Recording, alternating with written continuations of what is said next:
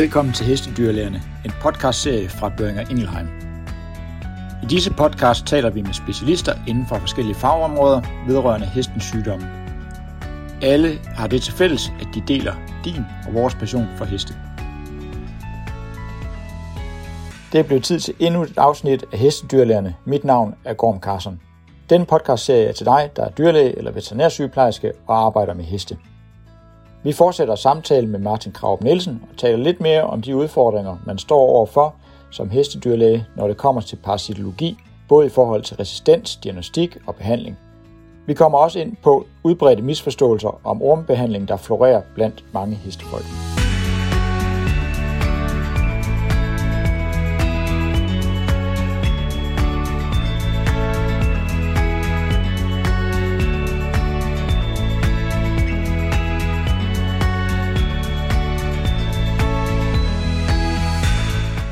So we kind of uh, got in a little bit to from one thing to the other, but I was going to ask you what are the main challenges for equine vets when it comes to parasitic control or treatment or diagnostics or whatever.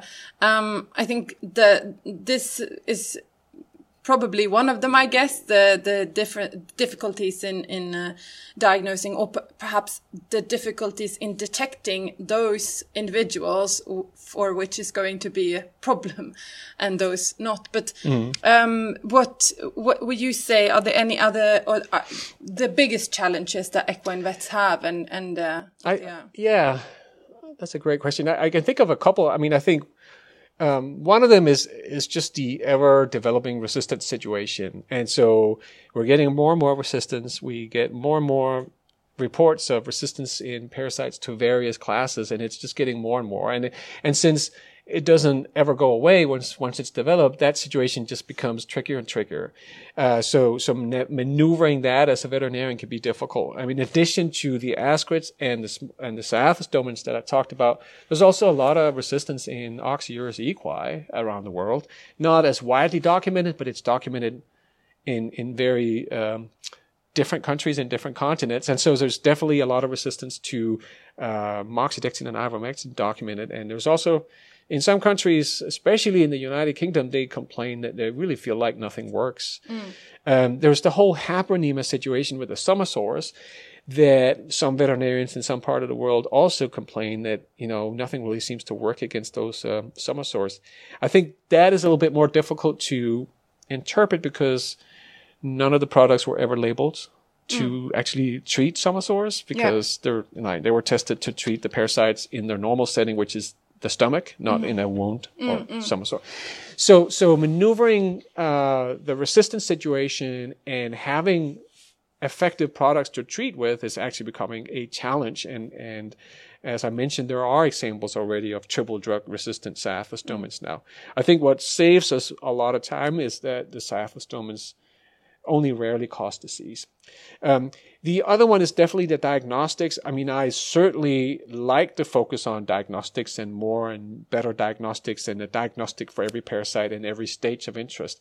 I, I I'm very much uh, supportive of that, and I've certainly done some work myself, and my lab has done work uh, on those aspects. But I also think there's a limit as a veterinarian in practice uh, in terms of how many tests you can have your clients pay for. Yeah.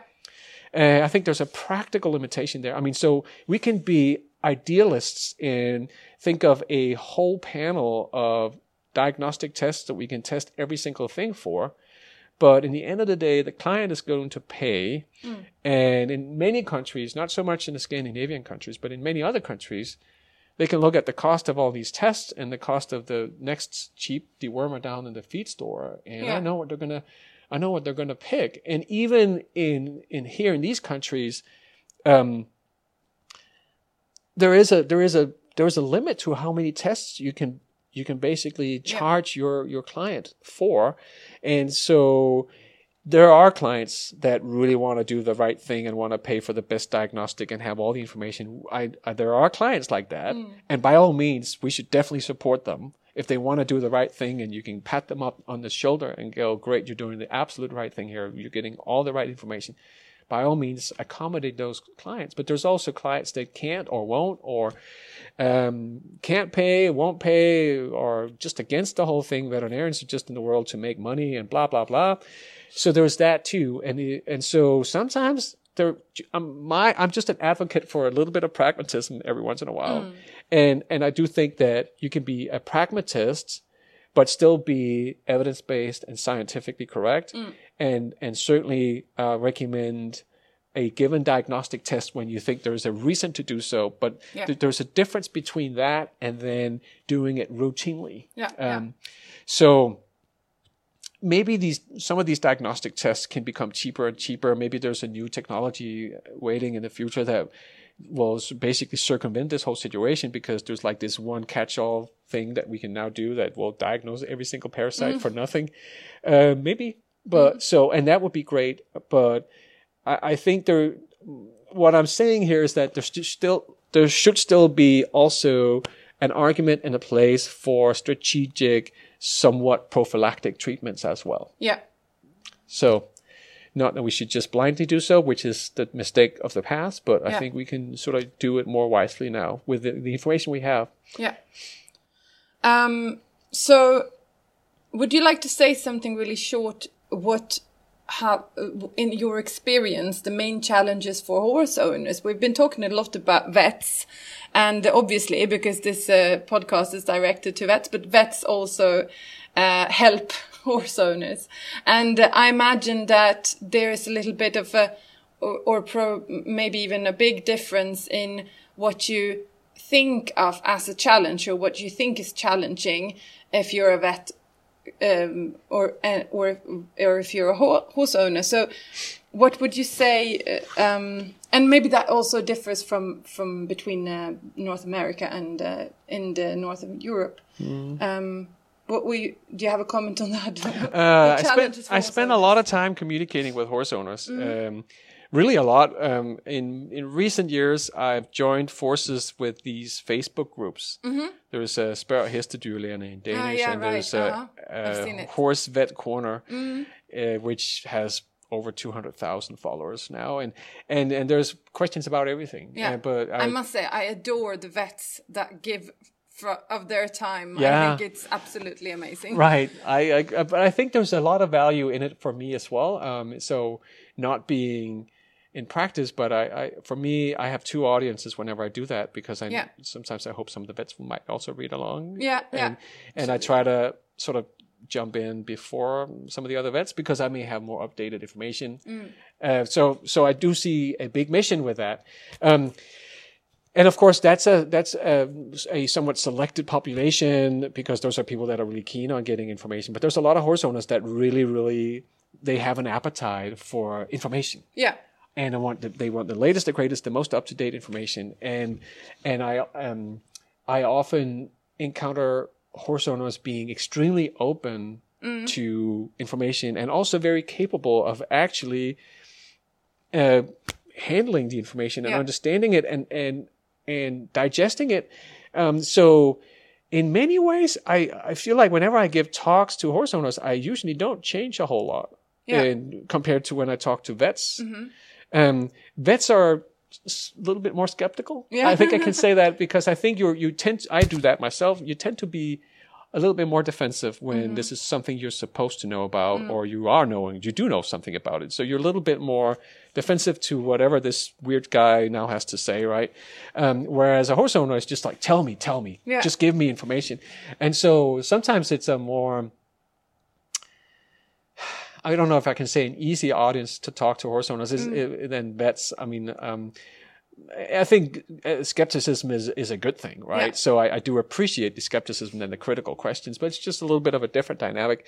So what's the major problem for horse owners? I think, um, I think there's a couple things that are classic horse owner things. Um, there's still this I don't want my horse to have worms. I, you know, yeah. I like this idea of keeping my horse parasite free. So mm-hmm. that's a notion that's around a lot, and that's a misconception because it'll never be accomplished. Yeah. And horse owners are not necessarily always receptive to that message. Mm. So I think that's that's something I spend a lot of time on. Um, a classic question on any of these fora I mentioned is like, okay, I deworm my horse like yesterday or two days ago, and now there's worm there's worms in the feces. Do, Mm. When do I deworm it again? And I I always go, the whole point with what you just did was for worms to come out Yeah, with the yeah. feces. So this should not surprise you. I don't know yeah. why, and and it should also not lead you to want to do anything right away. Mm. It's just what should be happening. I mean, and so um, that conversation. So there's a psychology there where people are very, very reluctant or very, very sort of eager to go in and deworm a second time when they see dead worms coming out. So that's an interesting, not a big problem, but it's just an interesting uh, um, sort of mindset that we see. Uh, so, so that's one horse owner thing. Um, uh, yeah, what was the other thing? The, um, and and then of course there's there's skeptics. Um, we we probably seen that more and more in recent years, like the vaccine skepticism. Now this isn't vaccine, but it's chemistry. Yeah. There's this whole I want to use something natural. Yeah. Um, and um, and then there's there's horse owners around that will tell you what works and they use this that and the other and how it just works beautifully and and so that sometimes can be a difficult sort of situation to tackle because these these herbal things herbal products some of them even have names that might imply that they should have some activity against worms but um, whenever we get a chance, it doesn't happen very often, but when we do get a chance to actually evaluate some of these herbal supplements, they don't do anything. I mean, and I'm, I mean, I want to keep an open mind and say that, you know, somewhere out there, there's probably a great dewormer just waiting to be discovered, just like ivermectin, Yeah. which was a natural occurring um compound produced by a bacterium in the in the soil. Now, um, but most of the time there really isn't anything, and some of these uh, supplements are just you know, quack. I mean, Yeah. uh, they're being sold. Uh, you know, wording is chosen very carefully so that they're, they're not you know marketing it as medicine, but they do imply that there's an efficacy. And and there's horse owners out there that would um, would not would not accept a statement that they don't work even without any evidence to Yeah. back their their stance up. So there's sometimes there's there's that going on. Uh, one of the biggest ones, not in Scandinavia but outside of Scandinavia, is diatomaceous earth. In the U.S., there's I mean there's so many people that believe that diatomaceous earth works and kills parasites, and they get very very upset when I tell them there's absolutely What, no what is that? Sorry for asking. But diatomaceous earth is um, uh, it, it's it's it's um it's sort of a it's a mineral um, sort of a shell from some microorganisms that have long passed and they're like diatoms uh, and they create this little shell surrounding them and these shells are little edgy sharp and there's this idea that if horses eat them or any animal, it would cut the worms in two and then kill the worms. Hmm. And there's so many people who believe so strongly in it that I get really whole, you know, hordes of people, you know, getting really angry with me and accusing me of being bought by the big pharma and all that oh. stuff. It's very, very interesting. There's just this psychology surrounding diatomaceous earth for some reason and, and really, really almost only diatomaceous earth. People are not as, as strong proponents for other natural uh, things, but that's just a thing that many, many people believe uh, that works. So sometimes we encounter that, and I, I'm sure that vets in in Scandinavia probably also experience some of this, at least to some extent. So I think those are challenges, you know, with horse owners, but also their vets and that interaction with the vets. Um, that uh, they wanna they wanna go for something natural, and they don't like this whole idea of shoving more chemicals in their in their Yeah. animals, and and so you know to some extent they they buy into my messages, which are you don't need to deworm as much as you Yeah. have in the past, and people like that. But then sometimes I get the other extreme Yeah. of the spectrum too. So they say that everything from the US they eventually make it to Europe. Let's hope this stays. Diatomaceous earth and, and the whole sort of movement, I want to say, behind it has been around for a very, very long time. And it's, it hasn't really made it to Europe, uh, yet. I have seen it a little bit in some of these supplements that have been sold, at least in Denmark, Okay. where there was one that said, uh, in, in Danish, diatomjord. Uh, so that's a direct translation. So Yeah. I've seen it, but I haven't seen it catch on to the extent that it apparently has in the Not states. yet a hype. Let's Yeah. hope it stays. Yeah. way.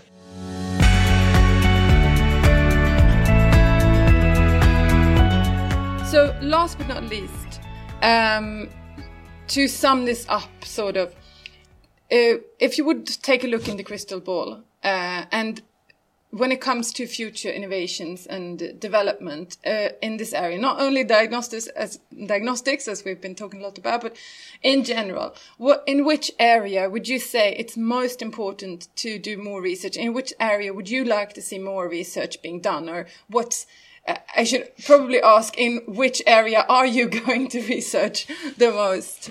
Um, what's Ye- the future there? Yeah, I mean, there's so much we don't know, which is astounding. Uh, so I, I think, you know, speaking to a person from a pharmaceutical company, I, I do want to say that we need new dewormers. Uh, Yeah. and, and I think that is very much a responsibility of the pharmaceutical industry. I think as a, as a university based scientist, uh, we can participate in that, but we, we don't have the, the, the, the you know the power the uh, and the financial uh, backing to to to lead this effort and it is certainly very needed. So it's certainly something I would like to see. We I don't imagine a world without anthelmintics anthelmintic products and we need new products with new modes of action. Um, I mean the newest mode of action is 40 years old right? And it's like 40 years. That's ridiculous. That's a ridiculous amount of time where we've been been stuck with the same three actives for nematodes plus one additional one for tapeworms that came along. And so so that's basically that's definitely a big need. But i think on the more basic science uh, level um, we actually really don't have a clue um, of what the mechanisms of drug resistance even are. I mean, so I think when I started um, my career in research, um, I think there were some lots of optimism that we're gonna we're gonna crack that nut. We're gonna find the genes uh, that confer resistance, and then we can have genetic tests, and then we also understand how to bypass those those mutations and all. And there's really only been there's been a little bit of work done, but it, we kind of feel like it's, it's never the whole picture, and it's so multigenic and multifactorial that we still really don't understand the mechanisms of anthelmintic resistance. And so there's a lot of lot more work to be done there because I think once we have a better foundation of understanding, and this is not just in horse parasites, it's in all the parasites. Yeah. We don't know this. Once we have a better foundation of understanding there, I think it will also enable us to to design new drugs in the future. Um, and so, so that's going to be a big um, area of understanding. So I, I think you know genomics is and, and genetics is finally becoming uh, more affordable for us to do to get sequencing, DNA and RNA sequencing. I talked about the microRNAs before. That's an interesting area. So uh, Katrine Toft and Tina Pihl are focusing focusing on diagnostic potential, but there's also a lot of basic biology in that. Like just understanding what are these things doing and why are they Yeah. being released by the worms, and what's the benefit, and can we maybe affect this somehow or shut it down? I mean, there's so many so many questions all of a sudden. Uh, so a lot more basic science that I think we can um, ask and address. Um, I also think that some of the work that we've been doing and that um, they, they're doing both in Sweden and Denmark is to you know do parasitology without just focusing on the parasites, Yeah. but actually focusing on the horses Yeah. that have the parasites. And I think uh, it sounds silly to sort of highlight that as something that's important, but in parasitology research in general, there um, there hasn't been a whole lot of focus always on the host and Yeah. the implications for the host. So I think this this interplay of host uh, parasite interactions, uh, the um, inflammatory modulation that the parasites might be instilling. What are the adverse reactions? As, as I think you gathered from the from the webinar, we actually struggle struggled in those studies that we did uh, with finding a whole lot that's actually going on that can be ascribed to the parasites or killing parasites in horses with various anthelmintics. So I do think that there is a whole lot more uh, work to be done there also. So yeah, parasites uh, most of the time do not cause disease, but sometimes they do, and sometimes when they do, it's really really bad. So, and there's more to it than just how many parasites a given horse might have. I mean, there's definitely much, much more to it than just trying to count or quantify the number of worms and say if there's this many worms, then the horse is at risk for parasitic disease. There's all these other factors in play. and We yeah. understand them so poorly. So, you know, I would really, I mean, I know this is part of what we're doing, certainly, um, um, really di- diving deep into some of these, these big oceans of, you know, information that we just don't know yet and don't understand yet, and try to reach a higher level of confusion. Maybe um, it's it's fascinating. Um, so so certainly, I think there's much more to be learned. I think we're what we'll see in equine parasitology as well as in a lot of other equine scientific fields is the big data mm. era, right? Where you get like vast, vast amounts of, of, of, information. And then it becomes a whole challenge in itself to you know, uh, mine through all that data and make sense of it. But, you know, with the genetics, the genomics, the transcriptomics, the metabolomics, all of this mm-hmm. stuff that we now can do that we couldn't do just a few years ago, it enables us to get so much more information about these worms. And uh, the worms are going to be around. They're not yeah. going to go away. Uh, so, you know, for practitioners listening here, you know, you, whether you like it or not, and I don't have to tell you this, but whether you like it or not, you know, questions about parasites and parasite control are going to remain part of your practices for for the rest of your careers yeah. and beyond that. So uh, they're never going to go away. There's always going to be these questions. Yeah. And hopefully we get better and better at handling these things. So. Yeah, that sums it up quite well. Uh, thank you so much for being on this podcast with us, uh, Martin Nielsen. It was a pleasure having you here. I enjoyed it. Thank you very much. Thank you.